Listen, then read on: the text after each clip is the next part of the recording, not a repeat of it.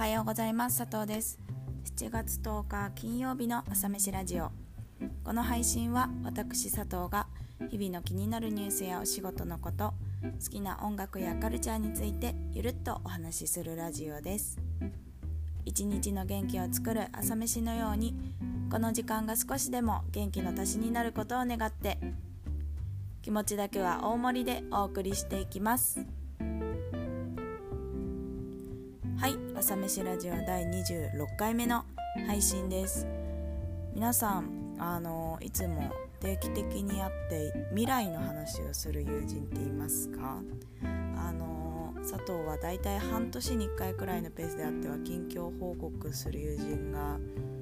まあ、なんか数名いるんですけれどそのうちの1人に先日会いましてまたいろいろとやる気をもらってこれていい時間を過ごしたのでその話をしたいなと思います。あの彼はコリピーライター講座で出会ったんですけれどその好きなカルチャーが似ていてあのアニメとか映像を中心にコンテンツをよく知っているのでいつも話すと本当にあっという間に時間が過ぎてしまうんですがやはり彼とはやっぱりその最初決まってそういう今自分の中で何がブームかみたいな話をしてコンテンツの共有をしつつで途中から大体これからどういうふうに生きていくかみたいな話をして終わるんですね。あの彼が社会人になってから出会った友人っていうのもあるんですけれどその過去の話っていうのは全くしなくてそのいつも今と未来の話をするんですよ。なんか今どういうことに興味があってゆくゆくはここに行き着きたいからこれからこういうことをやっていきたいと思ってるみたいな話をしてああ人生楽しいねって感じで終わるんですけれど、まあ、先日もそういう話をひとしきりして、まあ、じゃあまた半年後ぐらいに近況報告しようみたいに終わりました。でその彼はずっとアパレルの仕事をしていてでブランドの広報的なこともしていたぐらいお洋服のことが好きな子なんですけれど、まあ、将来的にはそのライターになりたくてで今ウェブライティングで実務を積みながらそういう講座にも通っているという感じででなんですけれどでななんかそのライターになりたい理由っていうのはその前まではそんなに明確じゃなかったんですよ実は。ただ今回あったらすごい変わってたんですよね。がそれがその最近民芸に出会ってで民芸を通していろんな人の考えを知っていくうちにやっぱり自分のやりたいことが見えてきたと。そうやっていろいろ話してくれたんですがここであの皆さん「用の美」って言葉知ってってますか？なんか用いるに美しいで用の美っていうんですけれどのプロダクトデザインにも通じる考え方みたいなんですがの民芸を継承する第一人者の柳さんという言葉のあ柳さんという方の言葉だとその民芸品って無名の職人たちの誠実な仕事による日用品を指すことが多くて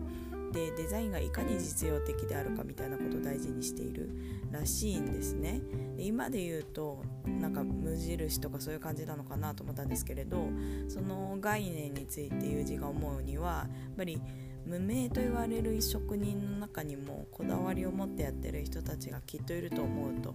だって手仕事で一つ一つ愛情を持ってやっているんだから、まあ、機械じゃないんでね。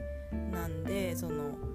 民芸品を作る無名の職人たちきっと一人一人にバックストーリーがあってこだわりがあって信念があると、まあ、そういう人たちのことをもっと紹介していきたいと思ったんだよねって言ったんですよね。でその用の美ってその人が言うには無名の大衆が作るものと定義していることに対していやその大衆一人一人のストーリーに興味があるって友人が言うのでやっぱり友人のことが好きだなって改めて思ったんですが、あ、そのやっぱりゆくゆくライターになってそういう人を紹介しながら自分が好きな日本っていう文化だったりそういう伝統みたいなところをあのもっと知っていきたいと言ってていたんですね。ライターになりたい理由がドンと出てきたんですよ。なんか佐藤はすごく嬉しかったしその半年の間で人間いろいろそれアップデートもねしますしもちろん変わってってもいいんですけれどけれどその次に向かっているその楽しそうな眼差しっていうのがやっぱりこちらまでワクワクさせてくれたなと。でそういう友人がいるのが佐藤によってもとてもやっぱりまた励みになるなと思いました。また半年後報告する時が楽しみだなと思います。し、まあ、やっぱりこういうね友人を大切にしていきたいなと思ったりしました。はいでは最後に今日の1曲。今日はその友人が好きなシャムキャッツで「ガール・アット・ザ・バス・ストップ」という曲を紹介します、まあ、残念ながら先日解散を発表したシャムキャッツですけれど肩肘張らないメロディーがとても心地よくてこれからもずっと聴きたくなる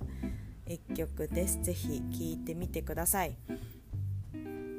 それでは今朝はこの辺で朝飯ラジオ土日はお休みしてまた月曜日の朝に配信します。金曜日今日も一日頑張りましょう。そして良い週末をお過ごしください。では。